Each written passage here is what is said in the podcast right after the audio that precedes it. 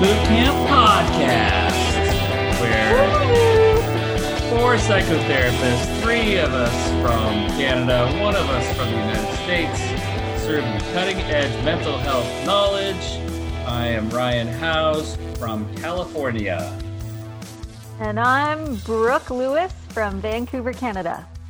And I'm Joanna Boyd from Vancouver, Canada. I'm Chris Boyd from Vancouver, Canada. Are you guys related somehow? What's the deal? We are. Oh, you are. We are. Cousins? What is it? Uh, brother and sister. Father, daughter? What do we got here? Oh, brother, sister. Got it. Okay. Well, glad we cleared that up. Good to see you guys. And It's good to see you. I got to tell you, it's been kind of fun because just this week we released all of our podcasts on YouTube. So Woohoo. True story. all, all 10 and now this is our 11th all 11 of these podcasts will be up on youtube for the world to view hmm at the creatively titled mental health bootcamp podcast youtube page Oh, yep and I think it should be noted that we didn't know we are going to start recording or videotaping these podcasts. So the first few are a little rough, maybe. well we just weren't playing to the camera much that's all Yeah. Yeah. I got a few bad hair days. I would have, yes. I would, yes appearance would have been questionable for sure for me. So apologies to our viewers. that's okay i recognize that in most of our podcasts i'm wearing this very blue shirt so i thought i'm just going to keep wearing the blue shirt why not Is that's it your. Thursday shirt? Do you just It- always wear it on Thursdays? I think maybe maybe I just wear it all the time. I'm kind of like Steve Jobs or uh, you know Zuckerberg or whatever. Like just always wear the same clothes so you don't have to think about it, right? Why not? Why not? You know, free my brain up for other things besides fashion choices. It's true. Think about all the other things you could do with the closet space. You could have like a craft room or a Totally. library or a reading nook or Meditation space. meditation space. You could Yeah. use it as a pantry for canned goods. Oh boy. Any- Any other ideas? This is just me. yeah, great place to do some lunges. Oh, yes. Maybe some planking. Who Do some planking in there. Yeah. That's good. That is good. Yes. Okay. Well, I'll keep that in mind. I'll just have a minimal uh, wardrobe, and I will uh, keep it simple, and keep my canned goods in there instead. so, uh, anything happened this week? Anything uh, you guys want to mention? Oh, man. Uh, I want to mention, but not. We're not going to get into it. But as a Canadian, I did watch the presidential debate. Oh, you did. And That- you probably don't want to hear my opinion on it. So That- we're just like, it's probably not a safe place to discuss. Oh, it's uh, it's okay. You know, they say that you know, in polite company, you should stay away from politics and religion. But I will say that that's our that's our finest delivery of uh, decorum and uh, respectful discourse. That's about as good as we get down here. Yeah. Yeah. Actually, it was really funny because uh, one of my I was watching it for a couple minutes with my kids. I really couldn't watch more than a few minutes. Um, and one of my kids was saying just beforehand, he's like, "Oh, a debate? Well, there's a debate club at my school, right?" And so after watching this shouting and screaming going on on TV for a couple minutes, he looks at me and says, "Is this what debate club does?" like, oh no, oh no. Actual debates and debate clubs in junior high school or middle school um, are much more respectful and uh, you know keep stick to the rules a lot better than what the highest office of the United States does. Apparently, Mhm. yeah, it's pretty gross. hmm Yeah, and then up here we're having um, a provincial election. It was called early, so it's it's happening a year early. So um, and it's happened so quickly. It was a shotgun a little bit. I've decided to vote via mail, and I received my ballot. And I should go show you. It's a literal. You write in, so it's like write in who you want. Okay. So this is tricky because you have to write in your candidate for your riding, right? Like you can't just put who you want as the leader or the provincial party because then those those ballots get thrown out. So you have to research who it is in your riding and make sure that you put the appropriate name. Otherwise, these vote these ballots won't count. Okay. There are like 15 questions I have for you right now. Sure. I don't know if we can spend too much of our time getting into a civics slash lesson of, of Canadian politics, but how can you hold a an election a year early? How does that happen? Yeah. So they had to. Chris, can you describe it probably better than I can? Mm-hmm. Because they had to like apply to higher powers to dissolve the government, like on a, I forget what that Yeah. term was. Yeah, so we we have a bit of a different system. Our system is based on obviously the British system, right? Mm-hmm. So, um, you know, uh, sometimes you have a majority government where one party has the majority of seats in our uh, parliament or legislature. Sometimes you have a minority government, so that's where they have to force to do business with other parties. So right now we have a coalition between two parties. So apparently that coalition broke down. So the way it works is if there's a vote of non-confidence, then uh, an election has to be called. So if if your government is inept and can't pass any bills, then um, then a vote of non-confidence can be called, I believe. In this circumstance, it's actually up to the governing party to call an election if they want to. So there's actually flexibility. As Brooke mentioned, you know, we are um, part of the Commonwealth, so we have a lieutenant governor in our province that you have to ask permission to um, have an election. So Wow. and it was passed. So we're Yeah, so having little like a surprise surprise election. So that means for for the parties that aren't currently in power need to really like pull it together because the it's it's this month. Like our voting day is October twenty fourth. Aha.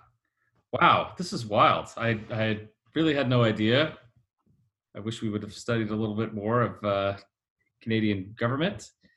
I, I've got to say though, if if people were allowed to have a vote of non-confidence here in the states, I think we'd be voting a heck of a lot more because people are very skeptical of the government and don't have much confidence in much that they do. Regardless of the party, right? Because there's so much Yeah. division. So it would happen often.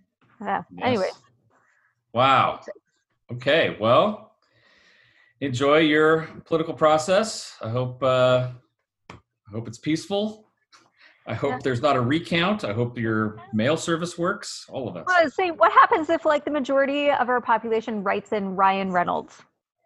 Like, does Mhm. that mean that he then get no? Those ballots get thrown out Yeah. because you didn't write down somebody in your writing. Yeah. or Ryan House, does that mean you have to come up here, live, move up to BC? I will. I will definitely listen to offers. I will take that under advisement. I will definitely do that. Wow. Well, okay. I think uh, politics aside, I think we have another topic coming up here, and this is a little different from what we've normally done with our ambushes, because uh, this actually is a, a listener question. We actually have a mailbag question to share with you guys here today and uh, we're very excited about this. And uh, so, Joanna, did you want to take it from there, or kind of talk about what uh, what the mailbag Um, question might be? Yeah, one of our listeners um, heard one of our previous uh, podcasts uh, that um, discussed a little bit about attachment, and there was some interest in hearing more. So today's topic is going to be about attachment. So I will be sending some questions your way, Ryan, to kind of guide us through this big topic and see what happens. Okay, attachment. Got it. I look forward to this. Hit me. It's on its way. Okay, got it. It came across the border unscathed, and uh, here it is now. Question number one Why is attachment important when it comes to human development and why? All right, attachment. So here we're not talking about an attached file to an email. We're not talking about an attachment that you have for some uh, gizmo around your house. We're talking about attachment theory. So, who wants to start off by talking about what in the heck attachment theory is, and uh, and then we'll get into why it's important for human development. Uh, I can tackle a very, very simplified uh, definition of attachment. Um, when you think about attachment, it would be our ability to form emotional bonds with other people. So, bonds that are typically enjoyable um, and secure. I don't know if there's any other words that we can go with that right now. Um, and so, what attachment theory would be would be that the bond that we form early in life with a caregiver, typically a mother, but doesn't have to be, um, will then play a role in how we um, create or how we form attachments to other people later in life in intimate relationships or things like that. So, what happens when we're babies um, with our caregiver, whether it's a secure, secure, uh, emotionally positive um, attachment, will impact us later in life. I don't know if anyone else wants to add anything to that. What what time frame are we looking at here? What what age range do you think uh, this attachment stuff takes place? So my understanding typically like zero to six and zero to two. Like so within the first two years of life, zero to six, there's a different uh you you're really bonding or that attachment's happening with the primary caregiver that's right there. So if you as a baby, you yourself are not able to take care of your own needs, so you have to rely on someone else to keep you alive. And so, for zero, not saying that a two year old can do that, but zero to six is a very uh, sensitive time of life. So, your primary caregivers, and then it starts to grow out from that circle to safe, other safe adults or people in your life from six to 24 months. Okay. And what if it's not safe? So I guess is it's we're saying it's kind of the caregiver's ability to respond to the child's needs in a consist in a competent um I don't know would you say consistent, consistent predictable um, predictable way. So yeah, mm-hmm. whether it's crying, her, all these different things. Um yeah. I, I think um you know these early bonds with atta- attachment figures yep. kind of builds the builds a scaffold. Oh, you okay around there? Oh, uh, these uh, internal, um, sorry, these connections with early attachment figures kind of builds the framework for future relationships, right? Mm-hmm. So if it's secure, then um, you know you approach, I think, uh, relationships later on in life in a more calm and, and, safe way. If it's not, then it can create a bit of uh, issues, some distress, right? Because mm-hmm. now maybe um, connecting with someone is not a source of calm and tranquility and, and it's um, associated with other things right? Definitely. What might it be associated with chris? Well um, let, us say if uh, if if your attachment figure is uh, inconsistent um, and they don't give you that um, the love and care that you that you need at those early ages, um, maybe you develop some defense mechanisms, right? Maybe you you have a hard time processing emotions. Maybe you fend for yourself. Maybe you're guarded when it comes to connecting with friends or significant significant others later. It's um, and so I can give a few of the attachments. So there's said to be four types of attachment. So there'd be secure. So for a child, um, because they say too it's not about how the child reacts when the the mom or whoever goes away. It's it's how they respond when that parent or caregiver comes back. Um, and so there could be secure and then the others anxious resistant um, anxious avoidant insecure or disorganized disoriented. So there's those are the four main ones. Um, and i don't know if we want to go into more detail about what those are but might as well. There's some good, combination. good there yeah so i have or even stuff. the strange situation like how that even came about i don't because it's kind of this is it maybe i'll is it okay if i explain that? And then joanna you want to describe what those definitions are? Yep sure. Yeah so in the strange situation what they did was they had um, infants like young children and their parents in a room and then they would ask the parent to leave briefly and they would observe the child and how they would adapt and then re-enter the the adult and notice how they greeted that adult mm-hmm. and then based on that they noticed that there were patterns of what had happened so if a parent leaves the room and the child's slightly distressed, maybe tearful or looking for their parent or caregiver, but then adjusts to the environment and starts playing with toys and regulates. Parent comes back in, they run over to greet them. That would be an example of one of the patterns. And they notice for for children with different attachment patterns, they responded in different ways to the situation. So they observed what happened when the parent when the child was left alone and when the parent was reintroduced. Yeah. Mm-hmm. Yeah. So, like you noted, the secure. So, secure attachment would be the child will interact with others in the presence of the mother, but will become upset when they leave um, and might. Um, and then, like you said, well, that's more of the strange situation. But yes, they'll become when they'll become upset when the parent leaves. Anxious, resistant, insecure. So the child would become anxious at the presence of strangers and will not interact with them. When the mother leaves, the child will become very upset and unreceptive to her to her attempts to interact when she returns. Um, so this might demonstrate that the parent does not consistently meet the child's needs. So this is a kid who says, "Okay, mom, you went away, you come back, and I'm upset with you. So now I'm not going to, not going to attach to you, right? I'm not going to run up to you, right? Is this the resistant part? I was so anxious and, when you and left. Very anxious, yeah, and very anxious when the parent leaves because I think a child it might be typical for a child to get upset when their caregiver leaves. I think that's pretty appropriate. But mm-hmm. if it's if it's to the point of being more anxious or um, may can't really calm themselves without the parent there, I don't know if that if that yeah. would be okay.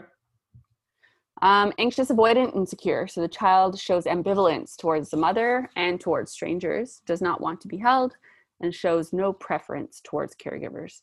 So, this attachment style typically means that a child has learned that efforts to have needs met have been ignored. So, this is the kid who says, Fine, you're going away? Fine. Mm-hmm. who needs you? Good riddance. Because I, I've tried to need you and you've never been there. So, mm-hmm. I need to figure out how to take care of myself. So, I'm going to be ambivalent towards you. I'm going to reject help. I'm going to reject connection. Yeah. Mm-hmm. So I'll push you away. Uh, and mm-hmm. then lastly would be disorganized, uh, disoriented. So though a child with this attachment issue may become upset when the mother leaves and appear relieved when she returns, uh, the child may refuse to be held. Um, they might hit, they might rock repeatedly, or show anger towards the, the caregiver. Mm-hmm. So it's a little bit more of a complicated one there. Mm-hmm. So these patterns are thought to have come across, like, have been based, as we mentioned, like on parental parental patterns of connection during these early months or years of a child's life. So, in in my perspective, it's really important, or my opinion, I guess, because it's also going to be the development of that nervous system of what is okay and what's not okay, mm-hmm. and without the soothing, the co-regulation of a healthy adult around us, then that nervous system is going to be developed differently and it be more hesitant. And then the patterns of ongoing relationships, which I alluded to in the other episode, we talked about this a bit, where it might end up more like a yo-yo. So mm. if there's been inconsistent or unpredictable nurturing coming from a parent, sometimes I pick you up and show you love when you're crying. Other times I yell at you when you're crying. Mm-hmm then that child starts to yo-yo or there's a pattern that's formed of like i i need you i want you i want to lean into you i love you but you're gonna yell at me and i'm gonna back off because what if you reject me and i don't and not knowing what to do and that can be seen in future relationships where it's scary to get close to someone definitely go right yeah, scary. not safe you're not sure what you're what to expect right there's no Again, it lacks the consistency, right? Mm-hmm. Mm-hmm. Yeah, I think it impacts your trust, trust, and maybe, um, maybe ability to empathize. I don't know. Mm-hmm. situations. I once had a, a supervisor who really oversimplified it and said, you know, just think about if you can remember the first time you were dropped off at school, how did you respond to that? Like when you had to separate from your parents at that point. Um, you know, were you clingy? Were you holding on to the, no, no, no, no, no, don't go, please, please, please, please. Um, or were you like, fine, whatever, you're to leave me here, forget you. Or it was like, oh, this is kind of sad to go, but okay, I got to meet some new friends. It'll be a good day, right? And just kind of a way to think about how that how that interaction might have gone and how you might have connected to the new people that you were meeting at that time. And even furthermore, how you would have been once that parent after some time, but also when that parent comes back, I think is a really Mhm. important part because I think being apart from your parent for the first time um, with a bunch of people you don't know could be distressing, even if you do have a secure Sure, attachment. totally. Do you guys remember your first days of school? No, I sure don't. okay, g- me either. I've heard the story once. I, d- I didn't even know. My dad told me the story like a year or so ago, but I don't remember it. What what do you remember what it was? What was the story? The story was apparently like I didn't realize he was there for dropping me off either. So, but it was, I'm sure it's similar to many other kids. So they went to drop me off at the the front door of the school, and I don't I don't know what I was wearing, but you know, just this little however old you are, seven year old with your little lunchbox and your backpack, and they go to drop me off, and apparently I just stood there looking at them and started crying.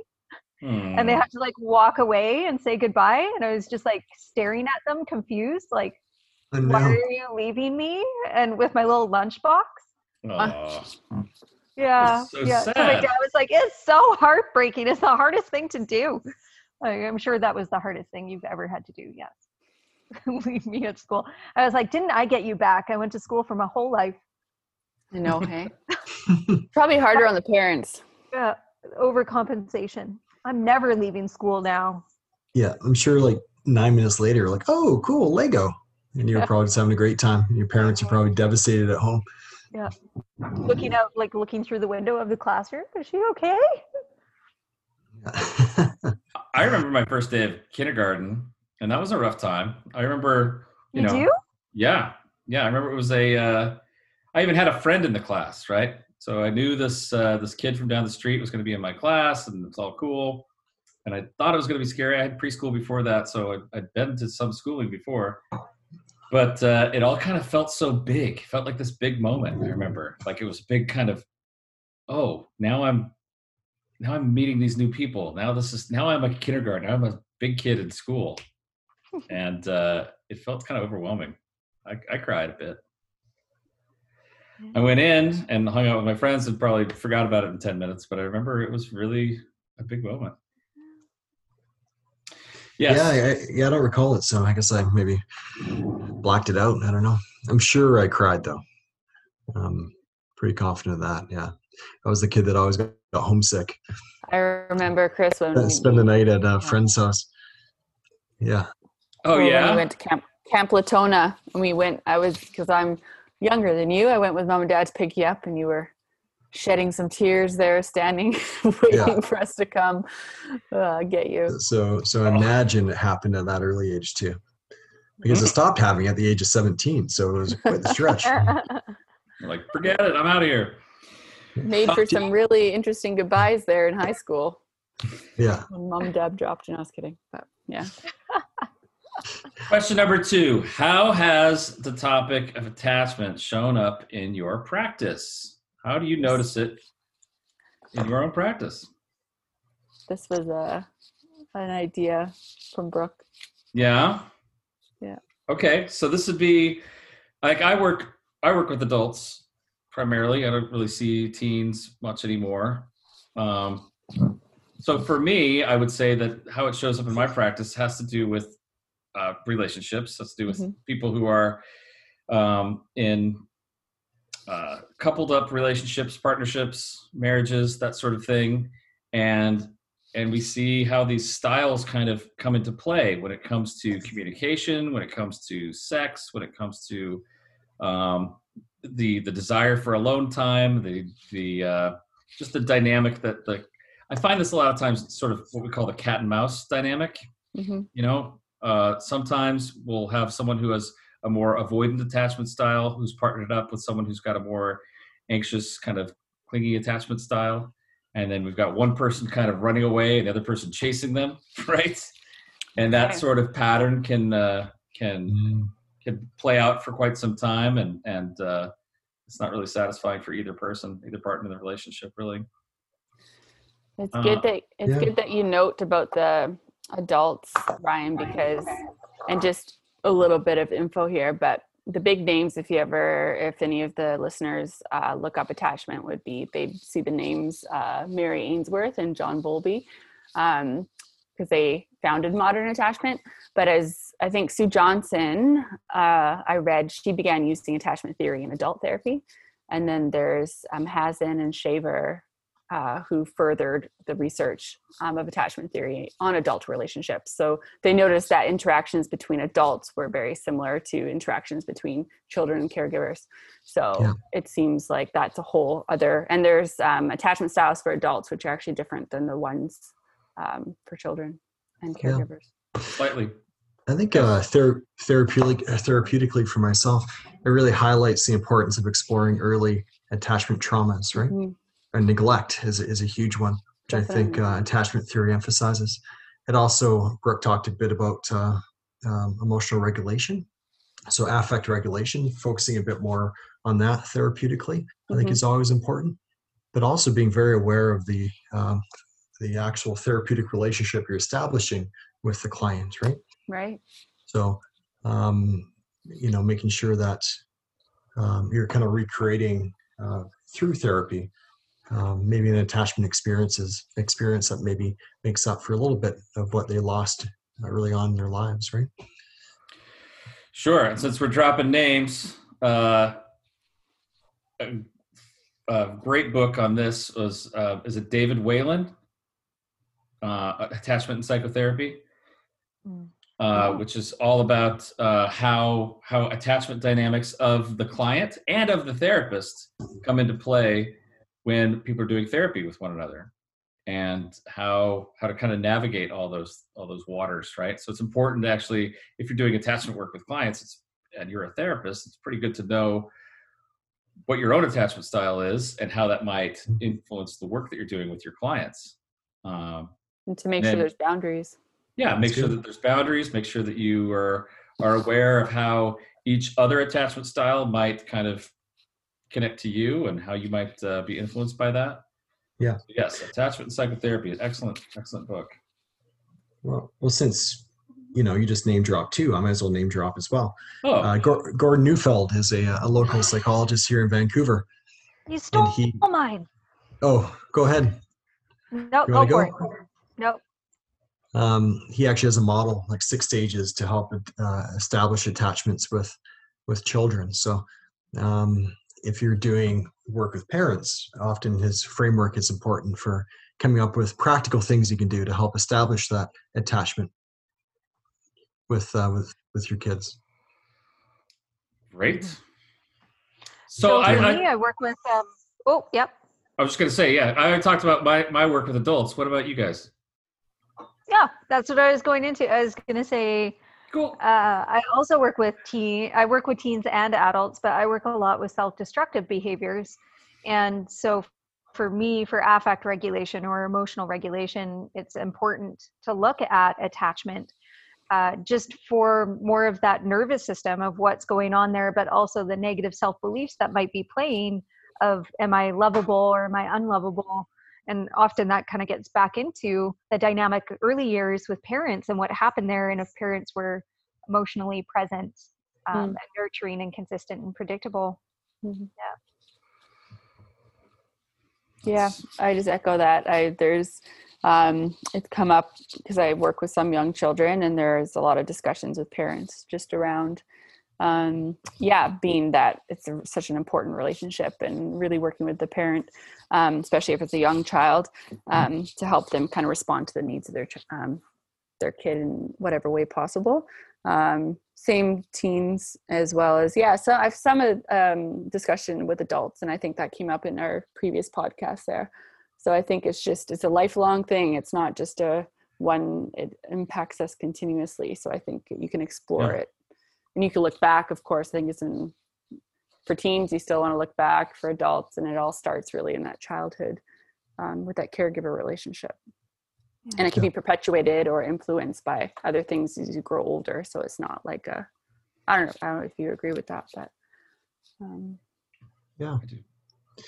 Um, i just pulled up um, Neufeld's six stages of attachment um, to help kids guide through the first six years of life. So i'll fly through these really quickly. Um, So proximity, sameness, belonging or loyalty, significance, love, being known. Hmm. So lots of good resources online if you if someone's interested. that's great. Same sameness. Sameness. So he said uh, around the age of two, a child adds sameness. So the desire to be like us in an important is an important element in their acquisition of language. It also helps the growing child and adolescent continue to feel connected to us when we emphasize interests or inclinations that we share with them. Mm, I like it. Yeah, we're we're we're together. I mean, I, I just I just flashed to this picture of my my kid as a little kid, like putting on my shoes, my full big big guy shoes. You know, like ah, we're, we're the same. Like I'm just like you. You know, Yeah. little things like that. Give it a year or two, he's been wearing that blue shirt. Absolutely, the same this is a sameness. I'm trying to provide a sense of sameness by wearing the same shirt on every podcast if possible. Just trying to do a little public service here.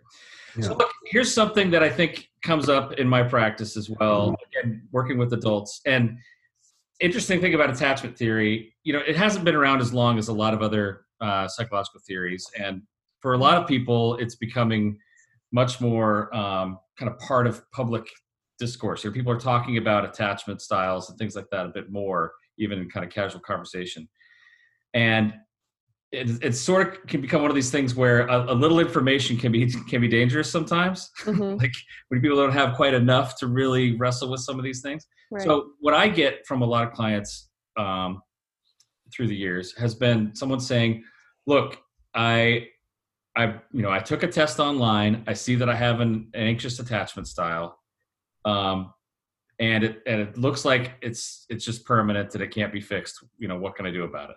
Right? Mm, and uh, so maybe we could talk just for a minute about the the the malleability, the changeability of attachment, um, and this the the whole idea of what, what some people talk about is earned security.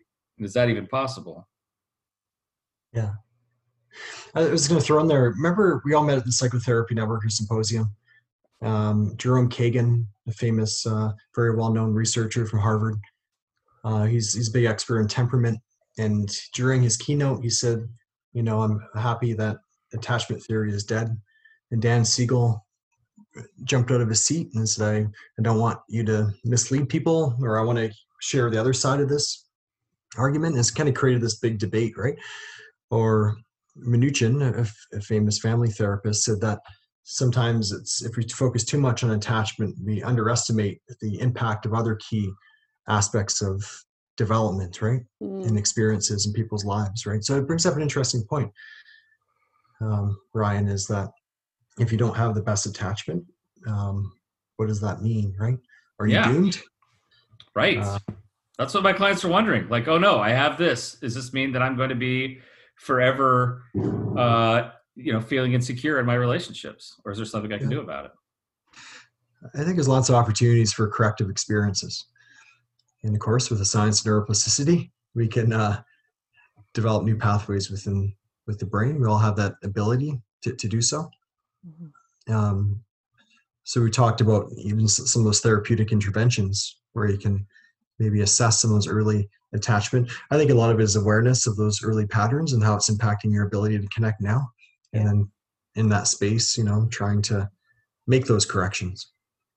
Mhm. And noting that you don't need that original caregiver that you might have had that anxious avoidant attachment with in order to, yeah, um, build that awareness or to make some changes for yourself. Because that could be disheartening if that was the belief, right? Or people don't necessarily have that opportunity to um, kind of better that relationship. So you're able to still do so otherwise or use other create other forms of um, attachments with other people in your lives important people Mhm.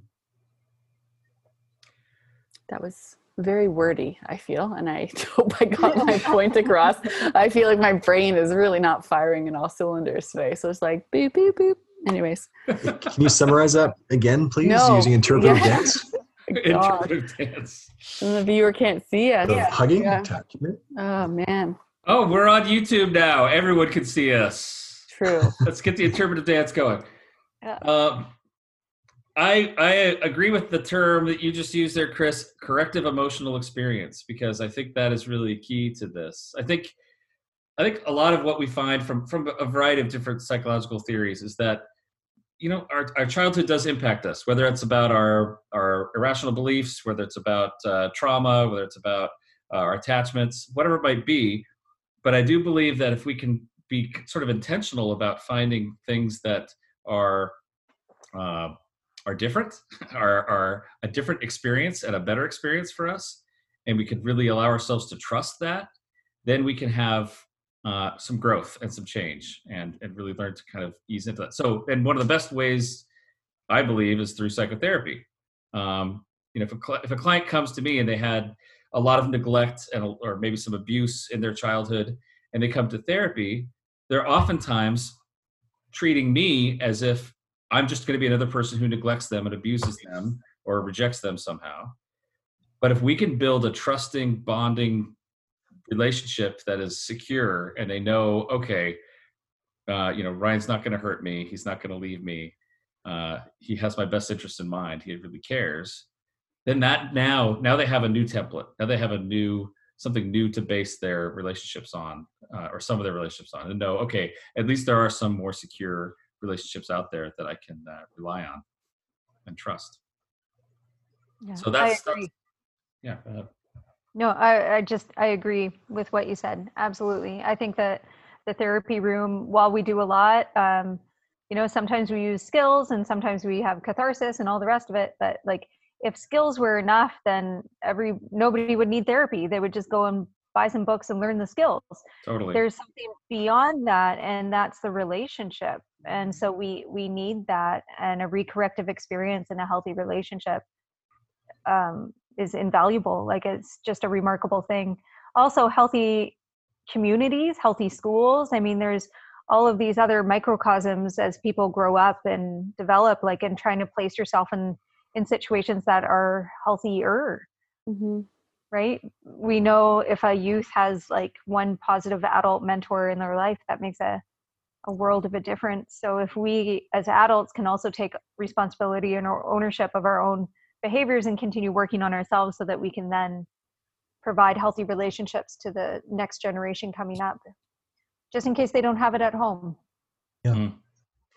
That's an excellent point, and it doesn't mean it has to be years of of that recorrective or corrective experience. Like sometimes, you know, that that one teacher or that one youth worker or just a, a, a conversation or two can can have a drastic impact on a child who doesn't have the best attachment with their caregivers.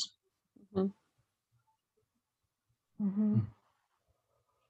okay so no people are not doomed there is hope there is hope for the future Good to hear. Glad to hear it. I'll, I'll pass that along, Brooke. We talked about a lot of different authors. We talked about a lot of different. Are there any other resources just in the last minute here that uh, that people can think of? Uh, they might want to share. I know of one, which is uh, just called. It's it's an assessment actually. It's called the adult adult attachment uh, Oh, interview that's a good one which uh, is something that is is given to kind of assess where you are as far as your attachment style goes, and that's it's actually something you, I think believe you can look up online, adult, adult attachment interview. But probably best to go through that with a therapist if you uh, if you're interested. Yeah, I think for um, parents of young, children, even reading up on Dan Siegel, Chris, you mentioned him a bit, but he's really good at attending to the needs of your child and understanding from a developmental level. Um, yeah, sorry. Yeah, like um, neuro develop. What am I trying to say? Like uh, hmm, Psycho the neuroscience neuro- around it. He just it's there's a lot of education I around. can't read your mind joanna No, I know. Dan Siegel. So. cool. And then Okay. Gordon Neufeld was mentioned. Yeah, Yeah. Bowlby. and Ainsworth. Bowlby Ainsworth, yeah. Big dogs. Well, this is great. I feel very much more attached as a result of this. I feel more grounded. I feel like I have a better connection with the three of you. I don't know. That's know. nice. That's nice. And we feel nothing towards you, right? Okay, so let's. Uh, if you enjoyed what you heard here today, please like and subscribe on Apple Podcasts, Google Podcasts, Podbean, or now YouTube. Uh, send your questions to info at mentalhealthbootcamp.com. Visit us on Facebook or Instagram and tell three friends about the Mental Health Bootcamp podcast. Can you do it? Are you up to the challenge? Three people? Three people. We need to get to every province so that uh, the election's fair, and uh, we will say goodnight for tonight. Bye, guys. Good night, everyone. Hey, everybody. Bye. Bye.